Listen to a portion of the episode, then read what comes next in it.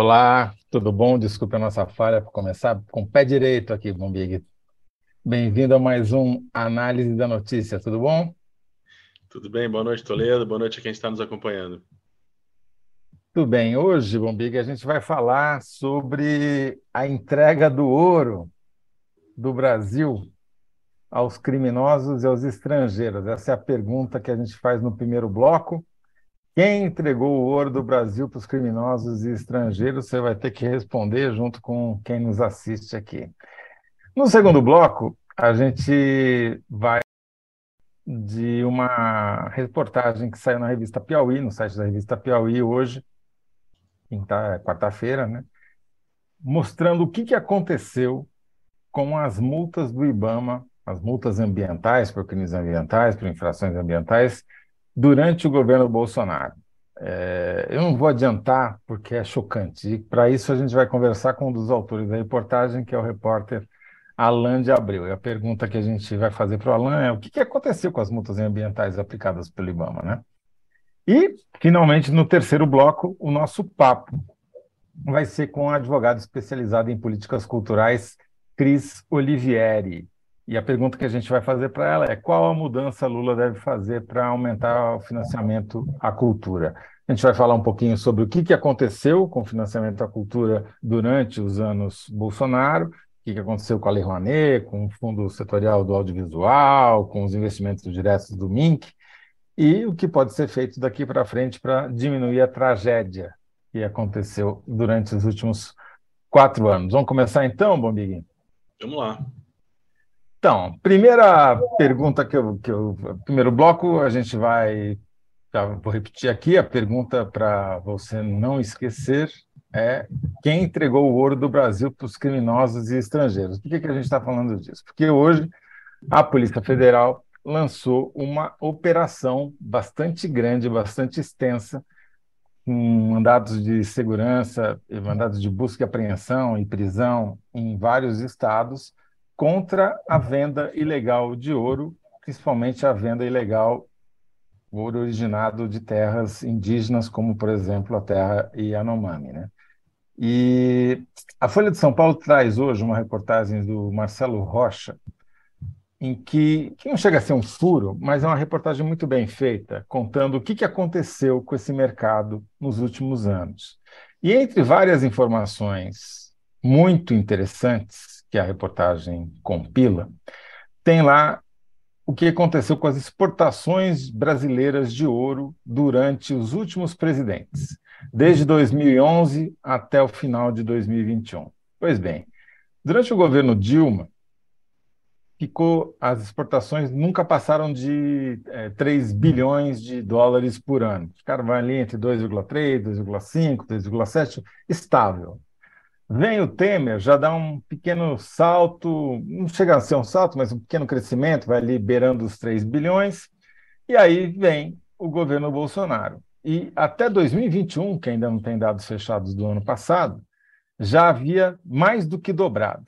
Chegaram a 5,3 bilhões de dólares de exportações de ouro. Tudo bem que o preço do ouro aumentou nesse período, mas a gente sabe que aumentou também o volume. E, como essa eh, operação da Polícia Federal mostra, a gente sabe também, imagina, da onde vem esse ouro todo que acabou na mão dos bandidos ou dos estrangeiros. O que você me diz sobre isso, Bom Big? Bom, primeiro ressaltar a importância dessa operação, né? Que é uma coisa que a gente vê que é conjunta. Tem Polícia Federal, tem Ministério Público Federal, tem Receita Federal, é, cumpriu mandatos em, em, várias cidades, então você não, não, é uma coisa ali como quem está acompanhando aqui não está muito por dentro, que você vai apenas lá no lugar de onde é extraído o ouro e pega lá o, o garimpeiro é, é uma coisa maior. Ele parece que é uma, uma, operação que tem uma abrangência, que é o que todo mundo estava esperando, que é que a gente vinha cobrando. Inclusive, falamos disso aqui semana passada. E me parece que, que agora, sim, é, é, é quando, quando a gente olha o que vem é, sendo feito, você teve semana, na semana passada, retrasado um pouco nessa semana também, uma operação para retirada dos garimpeiros das, das áreas é, dos garimpos ilegais, teve a fuga dos garimpeiros e agora você tem um, uma operação que é na outra ponta, que ela é muito mais, complica mais complexa, porque vai mexer com gente mais graúda e porque envolve um setor de inteligência também. É, é, sim, eu acho que você já encaminhou a nossa resposta.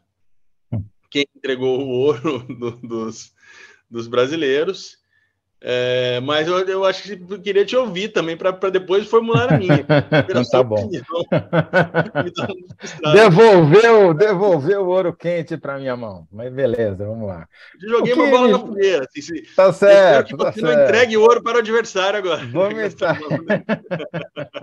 e eu espero não entregar o ouro para o bandido, mas vamos lá. O bandido, exato. O, o, o que eu achei mais interessante é que essa reportagem ela além de compilar vários dados muito importantes sobre a origem do ouro, destino do ouro, etc., ela conta de uma maneira bem detalhada e didática como é que se lava ouro no Brasil. Obviamente, a gente não está falando aqui em lavar o ouro que vem das lavras, né? É lavar o certificado que garante a procedência daquele ouro. Então, eles explicam lá que o principal item para o registro de um ouro garimpado né? Você resolveu jogar tudo para cima e virar garimpeiro, se meteu lá no meio de uma lavra e resolveu garimpar ouro. O que, que você precisa para que esse ouro seja considerado legal? É preciso apresentar na hora de vender esse ouro um, uma permissão de lavra garimpeira,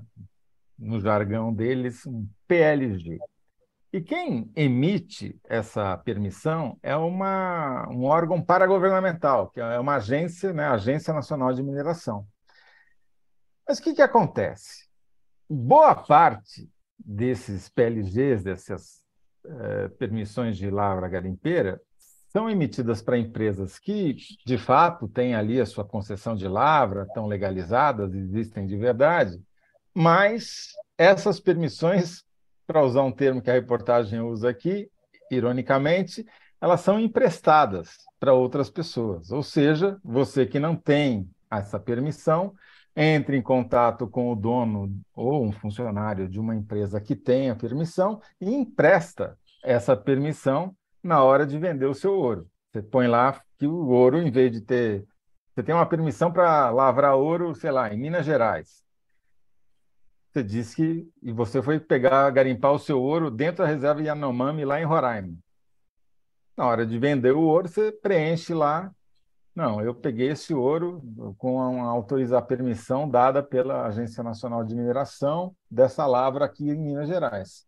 E assim, nesse momento, o ouro está lavado, porque a, a, a lei em vigor desde há 10 anos prevê que basta a boa vontade, a boa fé de quem preencheu a nota fiscal. Né?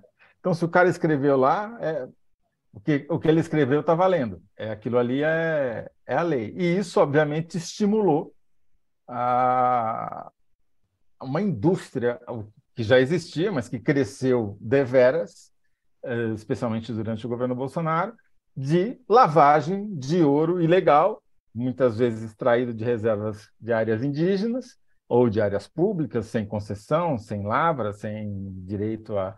E muitas vezes, é... no segundo bloco, a gente vai falar com o Alan de Abreu, que já está aqui nos esperando para entrar.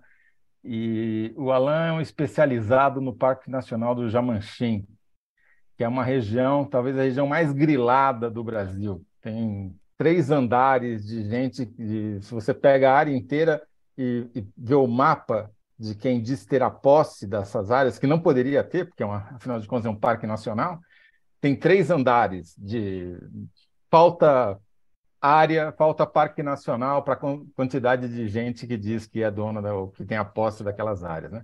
E dali vem é, grande parte desse, desse problema também. Né?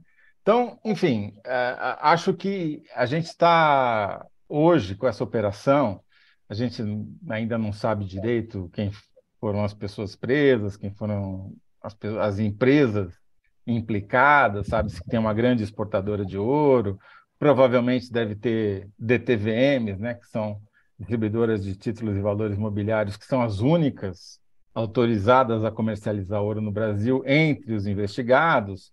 Mas eu acho que a gente agora, Bombig, começa a desvendar um pouquinho como funciona o mecanismo de é, por que, que explodiu o garimpo, por que, que explodiram as exportações de ouro no governo Bolsonaro.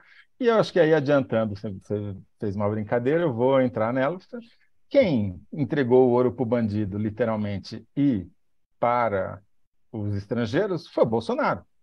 Porque se basta olhar a estatística Exato. de exportação, que dobrou, dobraram as exportações de ouro durante o governo dele, e não é só isso, né? Ele criou todas as facilidades possíveis justamente para que esse esquema de lavagem de ouro ilegal em área indígena, em área de floresta nacional, de parque nacional, fosse legalizado, baseado exclusivamente aí na boa-fé dos fraudadores. Né?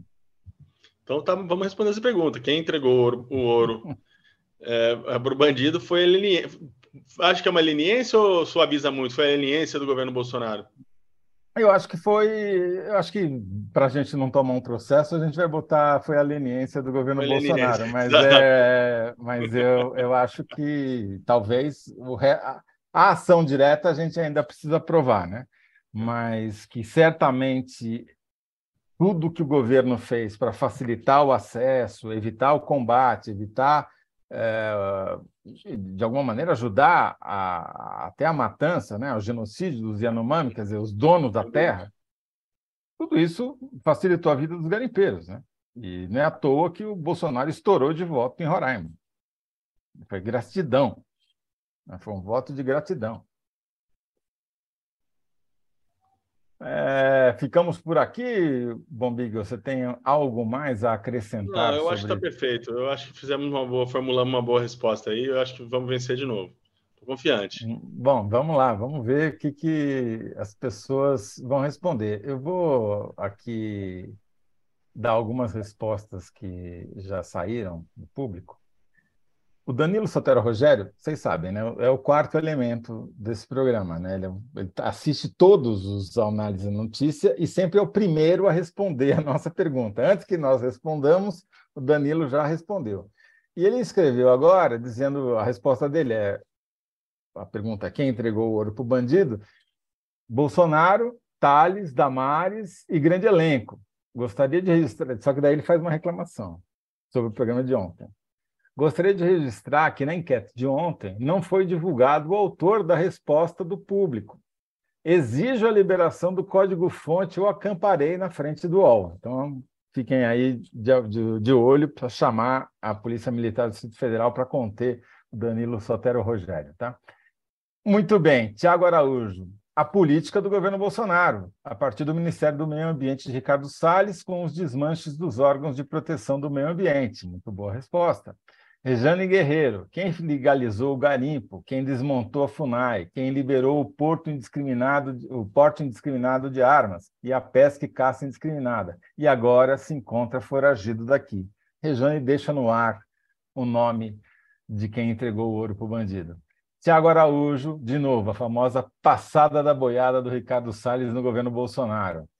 Muito bem, então, uh, vai ser a dificuldade hoje vai ser encontrar alguma resposta que não seja igual a que a gente deu, porque tá, tá todo mundo indo na mesma na mesma direção. Mas a Marina aqui, que é quem manda nesse negócio todo, é, escolheu o seguinte: é, a resposta de, a segunda resposta do Tiago Araújo, a famosa passada da boiada do Ricardo Salles no governo Bolsonaro. Vamos ver quem ganha, se a gente ou se o público. Espero que o nosso colaborador Danilo Sotero Rogério não vá, não seja necessário que ele vá acampar na frente do UOL nos próximos dias. Até é isso? Tá, até porque ali, se ele acampar na frente do UOL, ele pode. Eu vi tem uma reportagem interessantíssima na Folha hoje que os moradores e comerciantes do centro estão sendo revistados pela polícia. Você chegou a ver essa? Não. É, você vai lá, agora você está andando ali, e vem um policial e te para e te revista, porque é, faz parte de toda a operação ali no centro para combater os usuários de crack e tudo mais.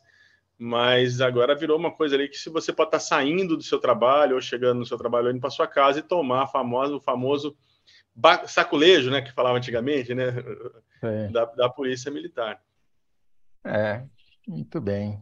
novos tempos na, na, na, na país que anda para frente, Paulo. né?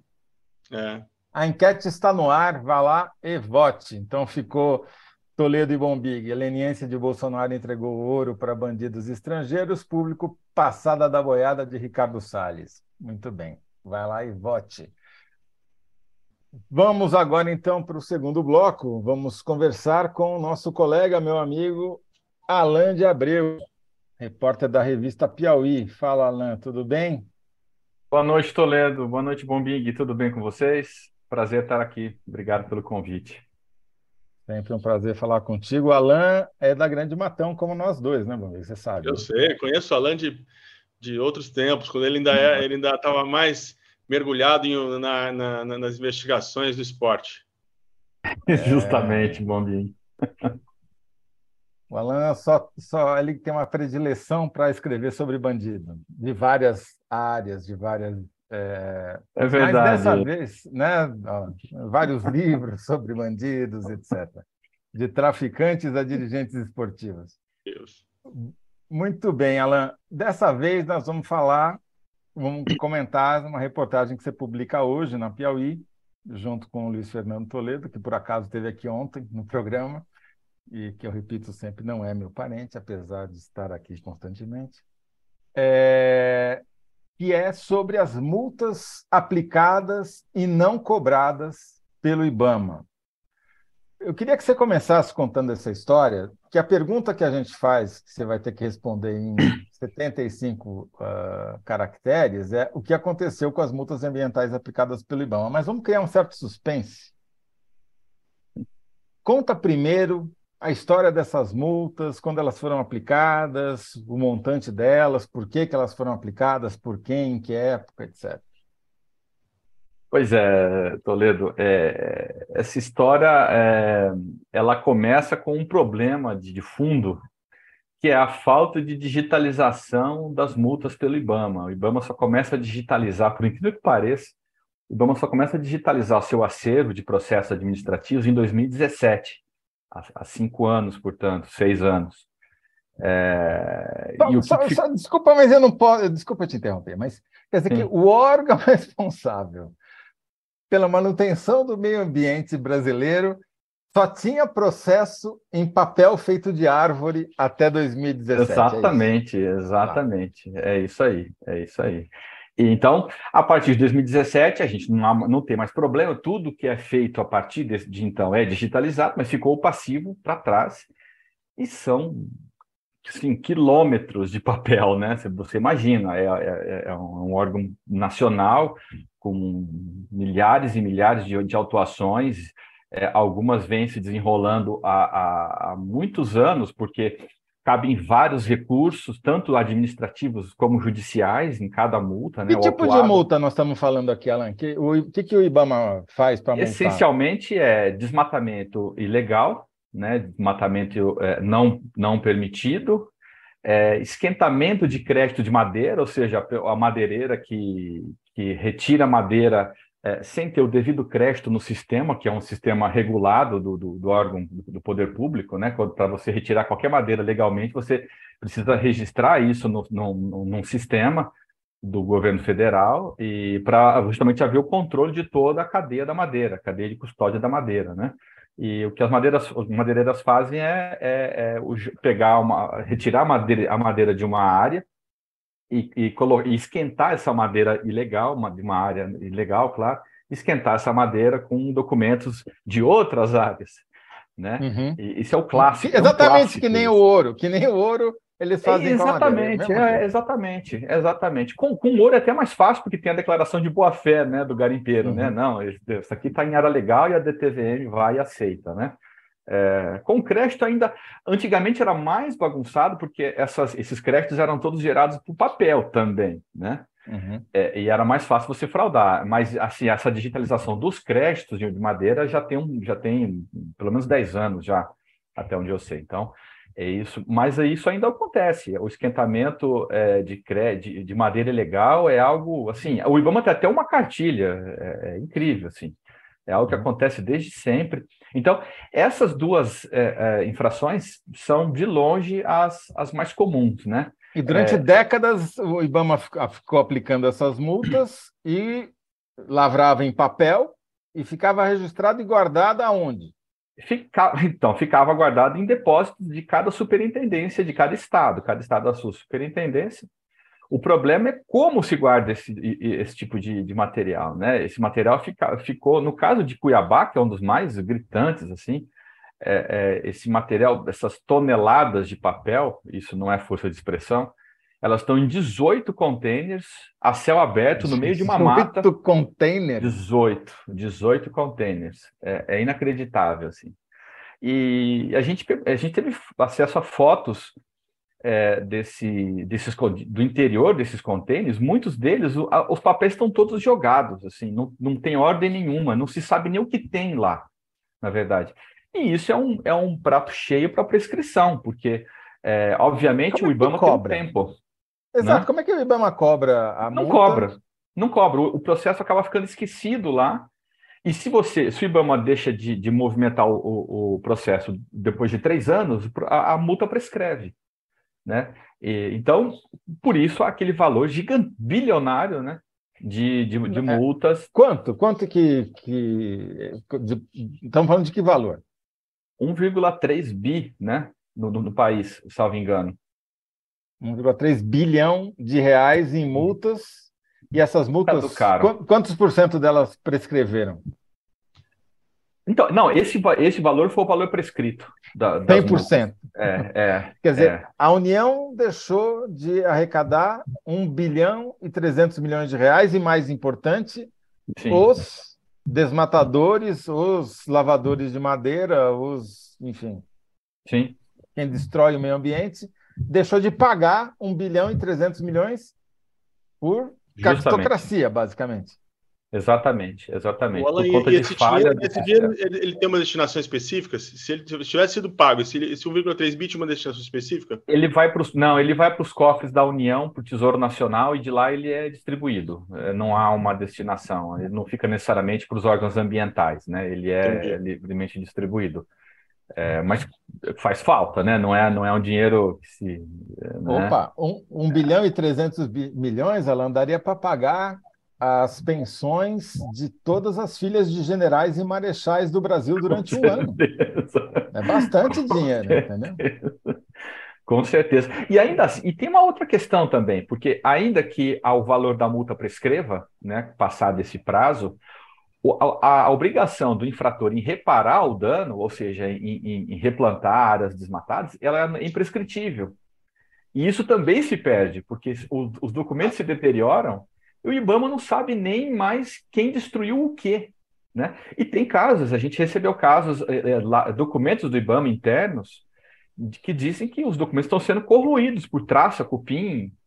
É, é, é, é inacreditável, é inacreditável. Tem, tem container que tem material de, de motos apreendidas, motor de lancha junto com papel, é, couro de, de animais apreendidos no mesmo container, assim, tem um clássico, clássico assim, de couros de animais apreendidos ao lado de, de papéis, assim, não, sem o mínimo de consideração, de consideração assim com refrigeração, com armazenamento, enfim.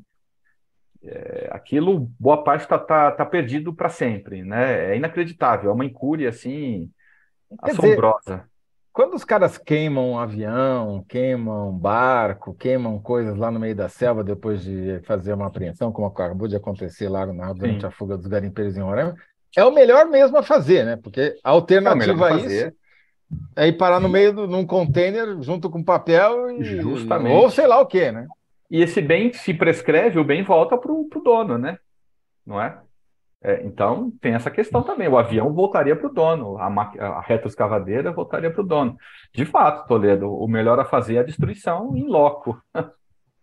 E, e qual a, a, explicação do, do IBAMA, do governo, para esse, esse, descaso? Porque isso é a cultura da, da impunidade, né? É Falta de verba. Falta de tipo verba. Você toma... eles, dizem, é, eles dizem que não tem dinheiro. Tipo São Paulo, né? você toma uma multa e nunca, nunca vai pagar, né? Toma uma multa, passa no radar. Você não cobra o dinheiro que o, o fraudador, o, o, né, o criminoso tem que pagar, daí você diz que não tem dinheiro para Exato. man manter o processo contra o fraudador. Quer dizer, Justamente.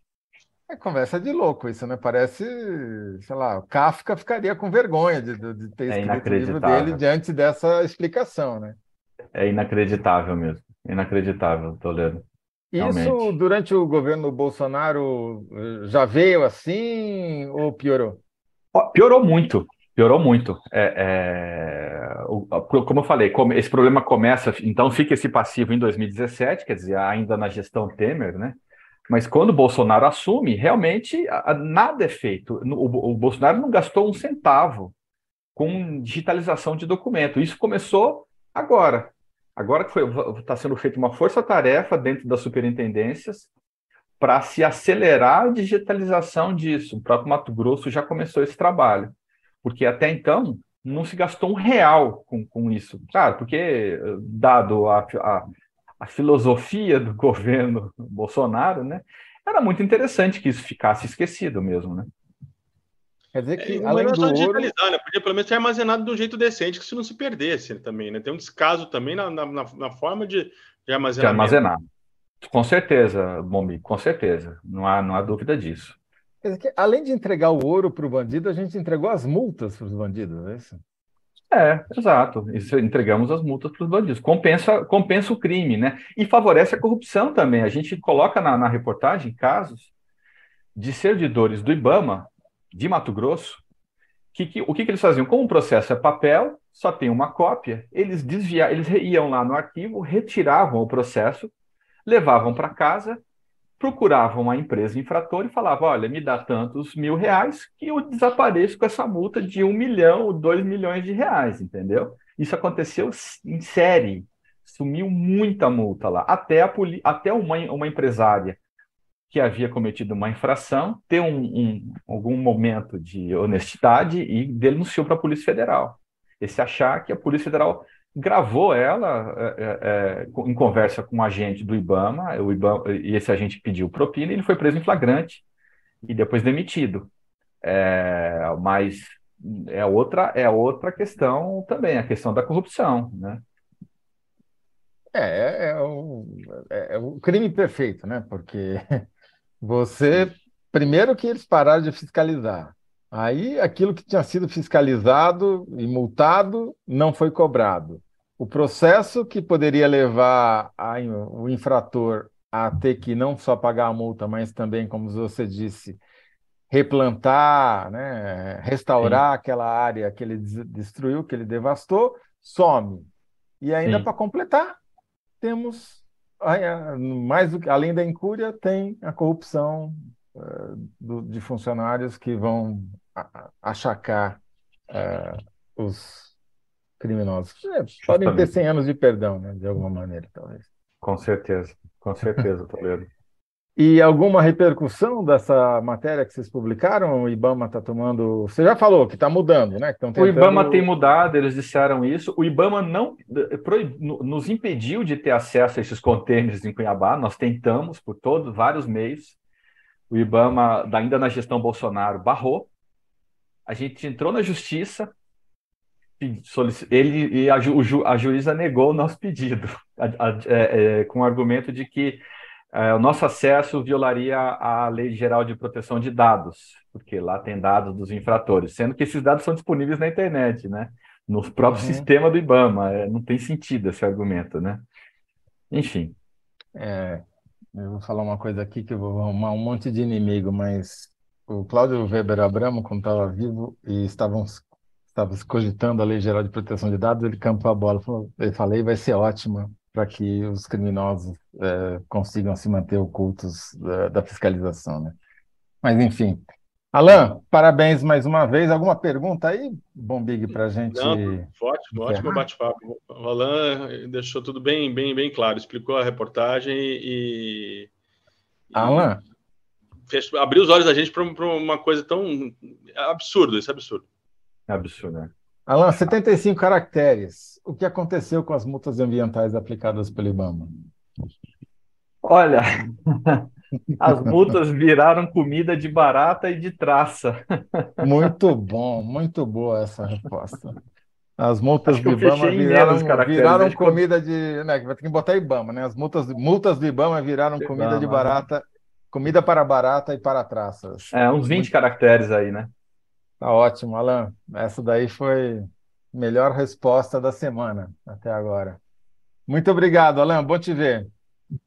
Até mais, gente. Obrigado. Um abraço. Obrigado. Muito abraço. Tudo bom, Bambig. Agora a gente vai mudar, falar de coisas, espero, um pouco melhores do que roubo de ouro e multas não executadas, não cobradas de devastação ambiental. Vamos falar de cultura, mesmo que seja para falar dos problemas do financiamento da cultura. A gente tem aqui conosco a advogada especializada em políticas culturais, Cris Olivieri. Tudo bem, Cris? Como vai você? Oi, boa noite. Tudo bem, José Roberto? Tudo bem, Bombig? Obrigado pelo convite. A Ótimo. gente está esperançoso. Aí, coisa boa. É, boa, já, já, já deu lindo aqui, como a gente fala, já deu uma boa notícia. Que se tem esperança, é. já é mais do que a gente pode esperar a, a pergunta que a gente é, te faz, é a pergunta genérica, né, para orientar a nossa discussão, é qual mudança Lula deve fazer para aumentar o financiamento à cultura. Mas antes de a gente começar a responder, eu queria te pedir para traçar um panorama do que, que aconteceu com o financiamento público da cultura durante o governo Bolsonaro. Seja o financiamento direto, verbas do Ministério da Cultura, seja os fundos setoriais, tipo do audiovisual, seja a Lei Rouanet. Você consegue dizer, assim, em linhas gerais, não precisa dar números, só as tendências.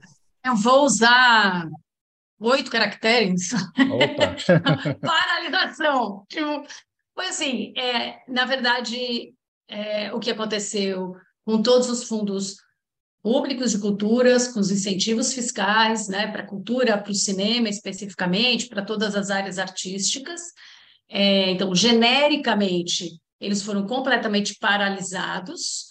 Então, como você depende de muitos atos administrativos para que as coisas andem, os, os gestores simplesmente não cumpriam o seu papel, então a coisa foi sendo cada vez mais paralisada, cada vez mais devagar, numa mão, e na outra, alguns casos específicos, aí sim, de atos persecutórios, né, de algumas instituições, artistas e etc., que foram escolhidos ali como, sei lá, inimigos da nação e, e, e aí foram é, especialmente perseguidos. Mas, assim, no geral, o que a gente teve foi uma paralisação completa de tudo que existia.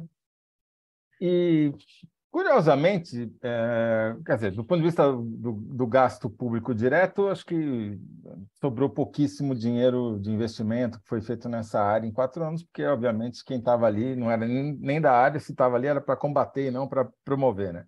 Agora, ironicamente, acho que uma das poucas coisas que funcionaram durante o governo Bolsonaro na área de cultura para financiamento foi a Lei Rouanet, que eles tantos criticavam, fizeram, queriam fazer é, auditoria, ou estou enganado? Nem a Lei Rouanet funcionou. O que aconteceu com a Lei Rouanet é que ela tem um processo, né? as pessoas conhecem pouco. Na verdade, você aprova um projeto e você recebe, quando você aprova um projeto, é uma autorização para você captar recursos com empresas ou com doadores pessoas físicas. Uhum. Então, você tem um título, vamos dizer. É, e esse, e esse, essa aprovação, ela dura por pelo menos três anos. Com a pandemia, várias dessas aprovações foram prorrogadas. Então, o que a captação, o que você, na verdade, está dizendo, é assim, a captação ela foi mantida, de verdade ela foi mesmo. Né? Foi uhum. captado 2 bi por ano, né? Esse ano, ano passado, 2022, 2021, mas de coisas que tinham sido aprovadas de coisas que tinham sido aprovadas, de projetos aprovados que aí foram é, prorrogados, aumentados, adequados, foram feitos puxadinhos para que aquilo sobrevivesse até agora. Por isso que existiu uma apreensão muito grande, porque a percepção era que foi possível trazer até aqui mas não seria mais possível em 2023 continuar essa, essa operação. E se você pegar os números, você vai ver que a aprovação de projetos caiu para 10%, talvez, do que 10%. costumava ser. É.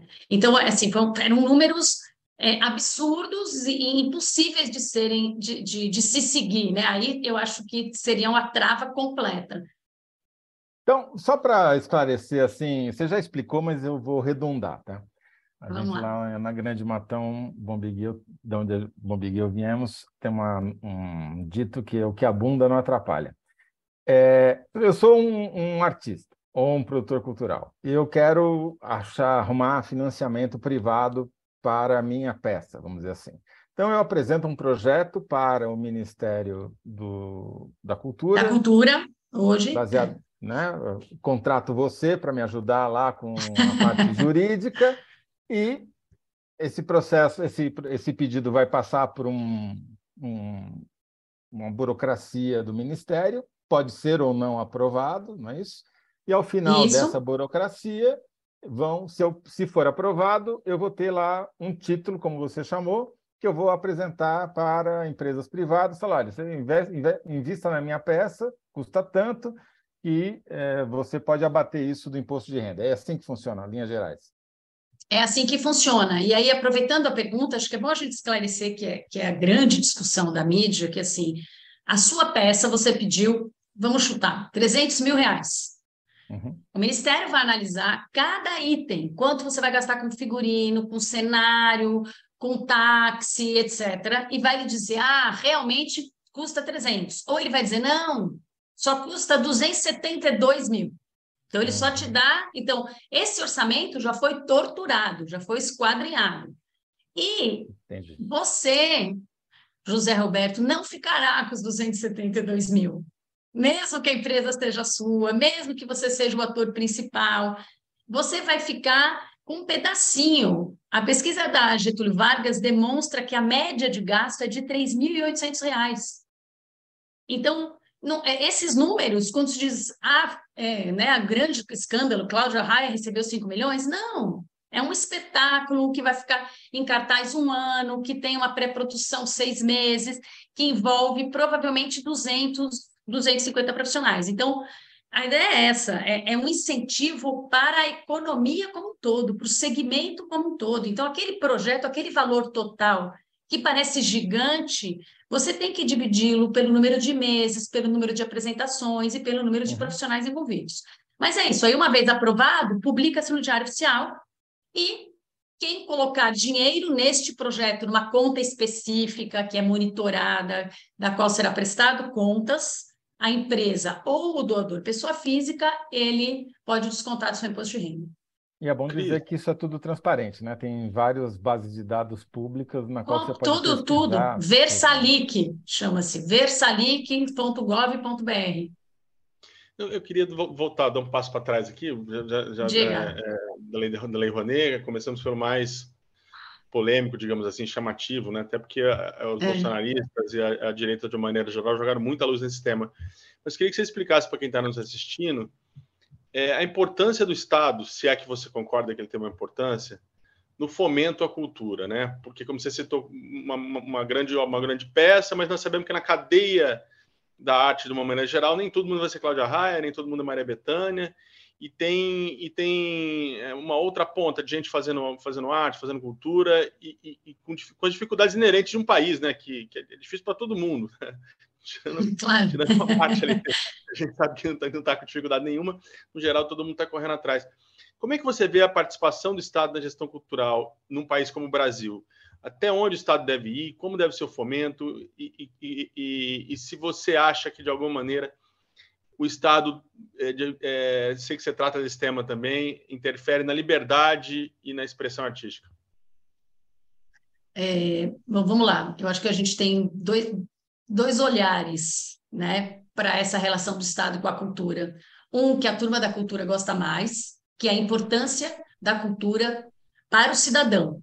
O direito à cultura é garantido pela Constituição Federal. Então, o Estado não tem essa escolha, o governante não tem essa escolha. Ele tem que, de alguma maneira, apoiar, porque é um direito de cada um. A cultura está provado em todos os em outros países, em outras políticas, ela é muito empática, ela inclui com muita velocidade. Né? Você precisa de um de 20 anos para incluir alguém pela educação, mas você pode incluir muito mais rapidamente através da arte educação, através da cultura. ela consegue, inclusive nesse momento que a gente está vendo pós-pandemia e pós-radicalização, criar uma compreensão do outro e uma compreensão da diversidade de uma maneira mais fácil. Mas como a gente costuma dizer, se a transcendência não basta, vamos à economia. Então, assim, a cultura representa pelo menos 2,6% do PIB deste país. Isso diretamente, se você pegar o impacto nas outras economias, né? Porque quando você faz um, um projeto cultural, você impacta no turismo, você impacta nos restaurantes, na indústria de plástico que fornece para o figurino e etc. Se imagina que isso deve chegar a 4,3% do PIB brasileiro. Então, assim, é bastante dinheiro e é bastante importante. A economia da cultura e a economia criativa, elas empregam ao redor de 7 milhões de pessoas. Esses números são novos.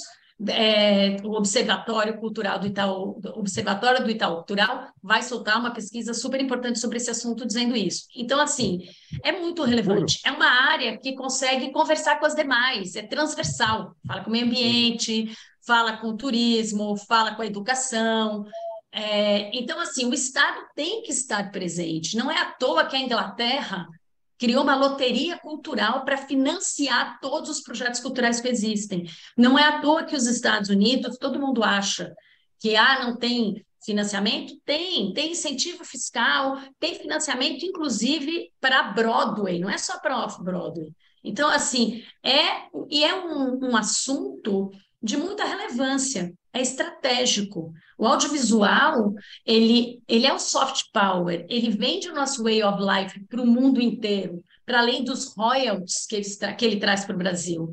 Então, assim, a gente achar que a cultura é um artista falando mal do governo ali na esquina e por isso a gente tem que acabar com ela, é, é, é muito míope. Né? É, uma, é uma atividade, está tá no DNA do brasileiro a criatividade. É muito mais fácil para o Brasil exportar cultura, criatividade e projetos vinculados à criatividade do que, do que achar que a gente vai virar a China e, e fazer uma revolução tecnológica amanhã cedo. Tudo bem, pode ser que a gente o faça, mas a criatividade parece que está mais no nosso DNA. Então, o Estado tem sim esse papel pela inclusão e tem esse papel pelo desenvolvimento, pelas relações internacionais né? E pelo acesso, de garantir o acesso para a população. Bom, Cris, você acabou de dar uma aula muito importante sobre o papel indutor do, do, do, crescimento pelo Estado na cultura, mas o que me leva a crer que não é só incúria, não é só caquistocracia, ou seja, a incapacidade completa do governo Bolsonaro de sequer aprovar os projetos que eram apresentados, esse número que você deu aí é assustador, quer dizer, reduzir a 10% a taxa de análise e aprovação dos projetos, mas é burrice, né? Quer dizer, você, eles estavam precisando fazer a economia crescer ali no ano eleitoral e estavam cortando uma origem desse possível desse crescimento. Agora, me explica o seguinte, por favor. Cortou completamente investimento direto, uh, dizimou os fundos setoriais, sobrou o que a inércia da Lei Rouanet, aquilo que já tinha sido aprovado em outros governos, que foi sendo uh, emendado, como você disse, e remendado, emendado e feito fazendo puxadinho, acabou. Novo governo. O que, que dá para fazer? Tudo bem, tá? o orçamento do Ministério da Cultura espera se vai crescer, se vai ter mais investimento direto, etc. Mas, por exemplo, na Lei Rouanet, Existe alguma instrução normativa nova para mudar procedimentos, acelerar processos, é. enfim, mudar alguma coisa que agilize isso? Então, sim, e acho que e, e é maior do que isso, né? Hoje, é, inacreditavelmente, né, em, te, em tempos de crise, as pessoas tiram leite de pedra. Então, a cultura correu para o Congresso. Essa relação do segmento era muito só com o executivo, e quando foi ao Congresso, se conseguiu é, primeiramente, uma lei emergencial, que foi a Lei Aldir Blanc, e que foi que segurou muito né, das pessoas, porque esse dinheiro teve que ser distribuído, não tinha o que fazer, era uma lei, foi regulamentada, a regulamentação tentava atravancar um pouco, mas esse dinheiro chegou na ponta e se mostrou muito eficiente é, como uma aplicação de uma verba pública é, para, para a cultura e aí sim, atendendo aos rincões do país. Então, esse ano a gente tem novamente uma lei emergencial para ser distribuída, que é a Paulo Gustavo, que é majoritariamente para audiovisual, mas a gente tem a Lei Aldir Blanc 2, que é uma lei de fomento, que deve ficar em vigor pelo menos quatro anos, e que faz essa distribuição. Esse dinheiro é importante também, né? A gente aqui precisa esclarecer tudo, porque a gente só apanha para os pobrezinhos uhum. da cultura. O dinheiro que foi para a Blanc não tirou de ninguém, é o dinheiro é nosso, estava lá no Fundo Nacional de Cultura, que é previsto dentro da Lei Rouanet. A Lei Rouanet é um tripé, ela tem o mecenato do incentivo fiscal, ela tem o FICART, que é de investimento, e ela tem o Fundo Nacional de Cultura. Esse fundo esse, vem parte da loteria, parte do dinheiro que sobrou dos projetos da Lei Rouanet, porque se sobrou dinheiro, você devolve ao governo e vai para o Fundo Nacional de Cultura. Então, você, e, e, basicamente são as grandes receitas. Depois tem alguns outros cacarecos. Deixa eu só, esse... desculpa, entender, você falou Vamos que lá. sobrou, só para a gente ser bem didático aqui. Então, sei lá, minha peça que custava, eu pedi 300, 300 270, 200, é. Você só me deu 272, e eu só consegui demonstrar que eu gastei, sei lá, 250. Os 22 Isso. mil que eu não, que eu captei, né, que uma empresa privada me deu é, para poder abater no imposto de renda dela, e eu não consegui demonstrar que eu gastei, esse dinheiro então vai para esse Fundo Nacional de Cultura, é isso? Vai para o Fundo Nacional de Cultura. Vai para o Fundo Nacional de Cultura. O que acontece é que o que, o que era feito até agora é que esse fundo não existia, eles não criaram uma conta. Então, na verdade, ia para a grande conta do governo federal, ou seja, se ia perdia pagar, lá junto com as Ia pagar cartão corporativo do Bolsonaro. É, exatamente, é. isso, ficava lá perdido junto com as multas de Ibama. Então, o que se fez foi pegar esse dinheiro e colocar para é, a Lei de Blanc. Então, voltando à sua pergunta, o que a gente, o que vai ser feito por esse governo? A regulamentação da Lei Aldir Blanc para que esse dinheiro seja distribuído. É, eles estão trabalhando intensamente. Tinha sido prometido o novo, na Lei Rouanet, a gente precisa de um novo decreto e uma nova instrução normativa. O decreto tinha sido prometido para hoje, não foi, mas deve sair nos próximos dias. E na sequência, uma nova instrução normativa que vai possibilitar que o mercado volte é, a apresentar esse, seus projetos. Né? Ainda dentro do financiamento, com a reestruturação do Ministério da Cultura, é importante que seja garantido um orçamento para esse ministério, né? porque isso garante que você tenha profissionais qualificados e por bastante tempo, porque quando você fica com esse ministério que cresce e diminui, existe e deixa de existir, você perde também a memória, você perde a qualificação é, dos profissionais. Existe já hoje um, uma legislação implantando um sistema nacional de cultura. O Brasil é muito grande. Então, assim, a regulamentação desse sistema, inclusive agora com o Aldir Blanc, que transfere esse dinheiro, né? Porque o Aldir Blanc transfere o dinheiro para o Estado e para o município, é a ponta que entrega o dinheiro para para o pro produtor cultural, para o artista, para a instituição cultural, seja lá quem for. Então, ficou mais fácil da gente ter esse sistema nacional implantado e o que a gente pede, né, e adoraria que fosse possível nesse governo, é que fossem criados índices regionais e nacionais. Então, uhum. índices de empregabilidade, porque as pesquisas que a gente tem hoje, elas vêm do Observatório do Itaú Cultural, a gente tem pesquisas da Fundação Getúlio Vargas.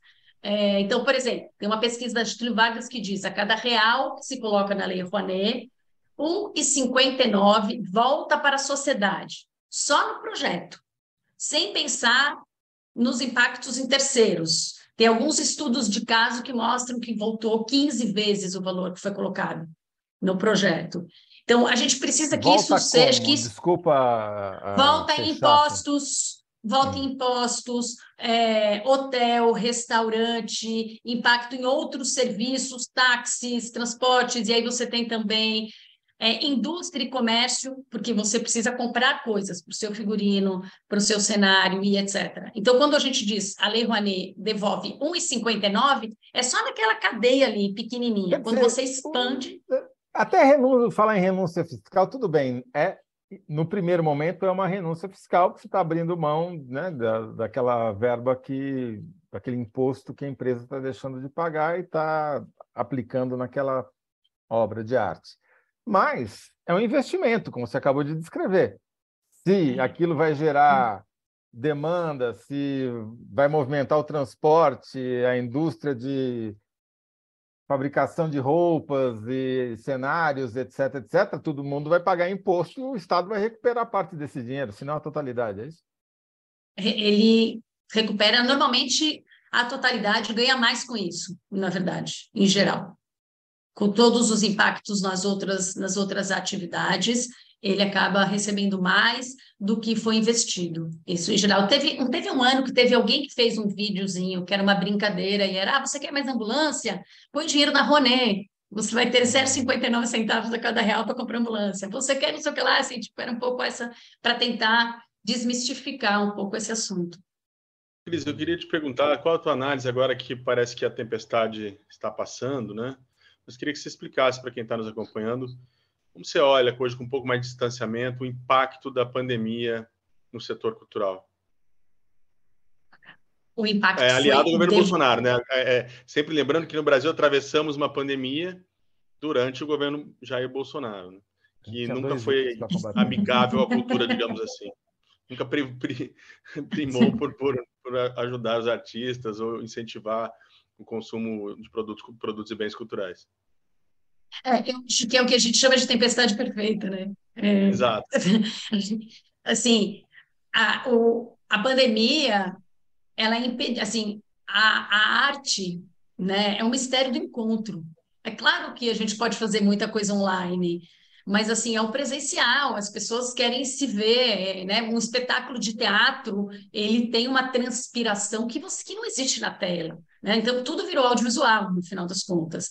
Então, assim, foi muito difícil, porque é, é, são profissionais que trabalham no seu dia a dia, que tiveram a sua vida interrompida repentinamente uhum. é, e sem é, e com muito pouca ajuda, né? A própria Aldir Blanc, ela demorou um ano para ser aprovada e um ano e meio para o dinheiro chegar na mão das pessoas. Então, assim, é um tempo muito grande para essa sobrevivência. Então, foi muito, muito difícil. É, as pessoas ficaram é, que trabalham na área bastante abaladas e tem uma grande parte delas que mudou de área, foi fazer outra coisa e que provavelmente é, não volta mais. É, é, muito triste, inclusive, porque todos, todas as pesquisas demonstram que o que trouxe é, algum apaziguamento no coração das pessoas na pandemia era a arte que elas conseguiam ter acesso online, era a quantidade de espetáculos e tal. Por outro lado, eu acho que é importante a gente ressaltar que muitas instituições sem fins lucrativos foram é, essenciais é, nesse, nesse momento. Então, o SESC de São Paulo, o Itaú Cultural, uma série de museus que continuaram trabalhando online e contratando as pessoas para que elas tivessem um mínimo de, de condição de, de seguir a vida. Mas foi realmente bastante complexo, os números da economia são. É, as pessoas ficaram praticamente completamente sem emprego, não, tinha o que fazer.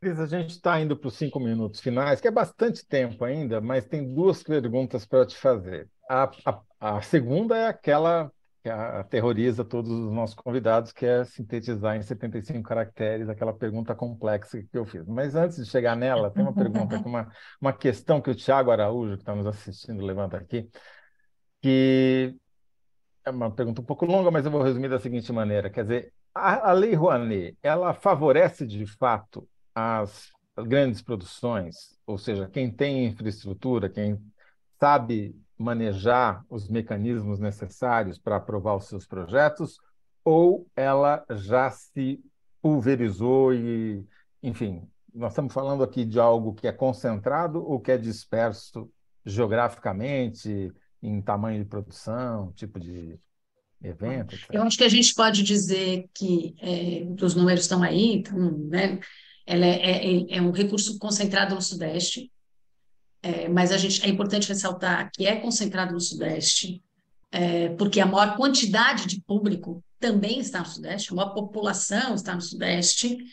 É, a Lei, a Lei Rouanet, que a gente está chamando de Lei Rouanet, que é um mecenato, né, que é essa parte do incentivo fiscal, ela exige hoje uma sofisticação de projeto, de prestação de contas, de administração, que exige uma sofisticação da produção e etc. Então, não é tão simples para um produtor de uma cidade pequena que não tem tanto acesso fazer, é, fazer isso, e é por isso que a gente acha que o Fundo Nacional de Cultura agora, através da Aldir Blanc, vai ter esse papel, vai pulverizar a grana, que também é da Rony, mas com outro mecanismo, e, inclusive, capacitar essas pessoas para que elas consigam pegar mais dinheiro. Os grandes captadores, é, a, a, gente teve aí algumas discussões de musical, os musicais se defendem com a empregabilidade, eles de fato geram muito emprego. É, mas hoje, a última, na, nos últimos oito anos, a lei tem teto, então seria impossível você ter milhões para uma produção única.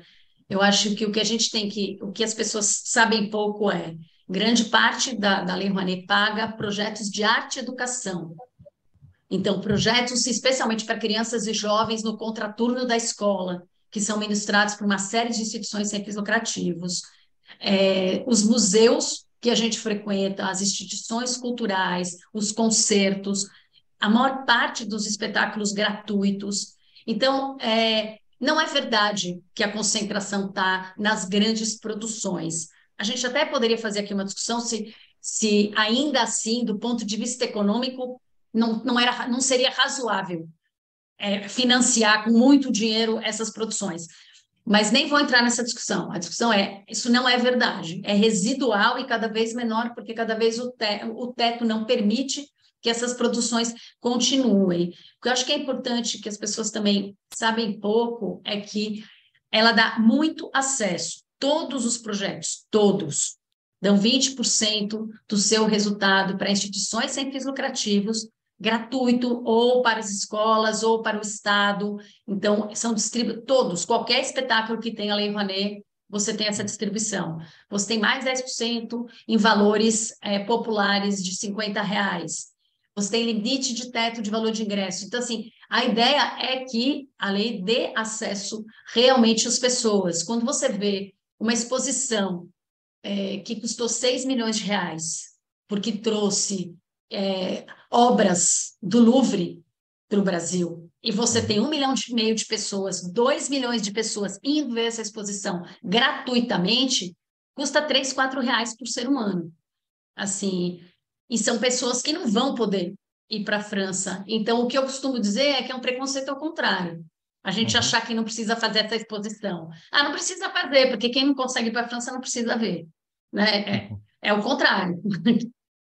Exatamente. Bom, a gente está chegando nos minutos finais e vamos fazer a nossa síntese.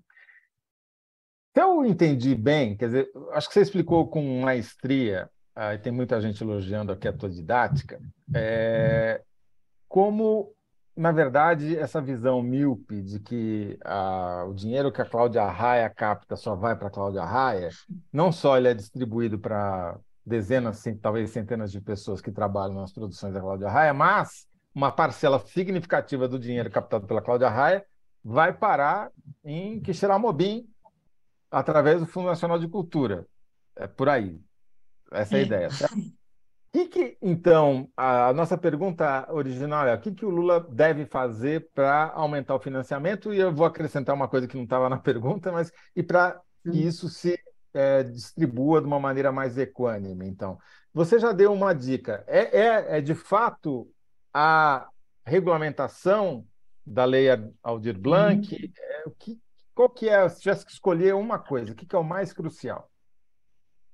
É claro que é regulamentar a lei Rouanet, mas isso está sendo feito, mas é regulamentar Aldir Blanc, criando modelos fechados que possam ser utilizados pelas cidades, porque é aberto, cada um meio que faz o que quer. Então, sim, se você tiver um modelo de edital, de formato, para que a cidade simplesmente possa aplicar, porque para a cidade de, sei lá, do interior, do interior, do interior, é, é, distribuir um milhão de reais não é fácil, depende do procurador, não tem secretaria de cultura, tem uma série de problemas. Então, que essa regulamentação seja didática para secretarias dos pequenos municípios poderem também implantar, porque eu acho que será revolucionário, quatro anos depois, você ter um fundo distribuído anualmente, regularmente, para essas microcidades. É claro que também para os estados e para as grandes capitais, mas eu acho que nessas microcidades pode ser revolucionário. Perfeito. Então, daria talvez para a gente resumir dizendo que Lula deve dar o caminho das pedras para as pequenas prefeituras poderem usarem uh, usar o, o dinheiro. Fundo. É da... isso. Ótimo. Esse é o nosso bom. recado presidente. Está dado aqui, de tá público. É. Né? E, e, assim, é, quem sabe, né? Com essas mudanças todas, pelo menos alguma coisa a gente é. consegue melhorar, já que você falou no começo que você estava com esperança. A gente está com esperança, é um governo que conversa minimamente. Né? Eu faço parte do Fórum Brasileiro pelos Direitos Culturais e nós ficamos quatro anos sem nenhuma interlocução. Então, é um é você tem conversa, então ele ouve, ele, ele tem uma interlocução, é um bom ouvinte, então eu acho que é possível construir coisas. Cultura saiu do frio ou da frias, não sei. Muito bom. É... Muito obrigado, Cris. Foi muito. Eu aprendi bastante, pelo menos, não sei se o Bom Big concorda, que foi uma aula aqui para gente. Espero que mais pessoas Totalmente. tenham aprendido. Boa sorte aí para você. Eu agradeço o espaço, obrigada. A cultura agradece poder se colocar. Ótimo. Obrigado, então, Cris. Obrigado. Boa noite. Boa, Boa noite. noite. Muito bom, Bom Big. Terminando para cima, com esperança, que coisa rara no jornalismo. Né? É... Neste programa, principalmente. Os ranzinhos transmitindo é. esperança, quem diria, hein? Olha, e para terminar com outra boa notícia, nós ganhamos de novo. O, o nosso, nossa enquete, ganhamos com 65 a 35 a nossa resposta para a pergunta quem é, entregou o ouro para o bandido foi a leniência do governo Bolsonaro. Né? E recapitulando, então, primeira, primeiro bloco, a síntese foi leniência de Bolsonaro entregou ouro para bandidos estrangeiros. No segundo bloco, multas ambientais aplicadas pelo IBAMA viraram comida para baratas e traças. E o terceiro, a gente está sintetizando, mas é basicamente o seguinte: Lula deve dar, diz a Cris Olivieri, Lula deve dar o caminho das pedras para as prefeituras poderem ter acesso ao dinheiro da cultura. É isso aí. Muito tá bom. bom? Bom, Big, muito obrigado mais uma vez aí. Boa noite, gente. Até amanhã. Até mais.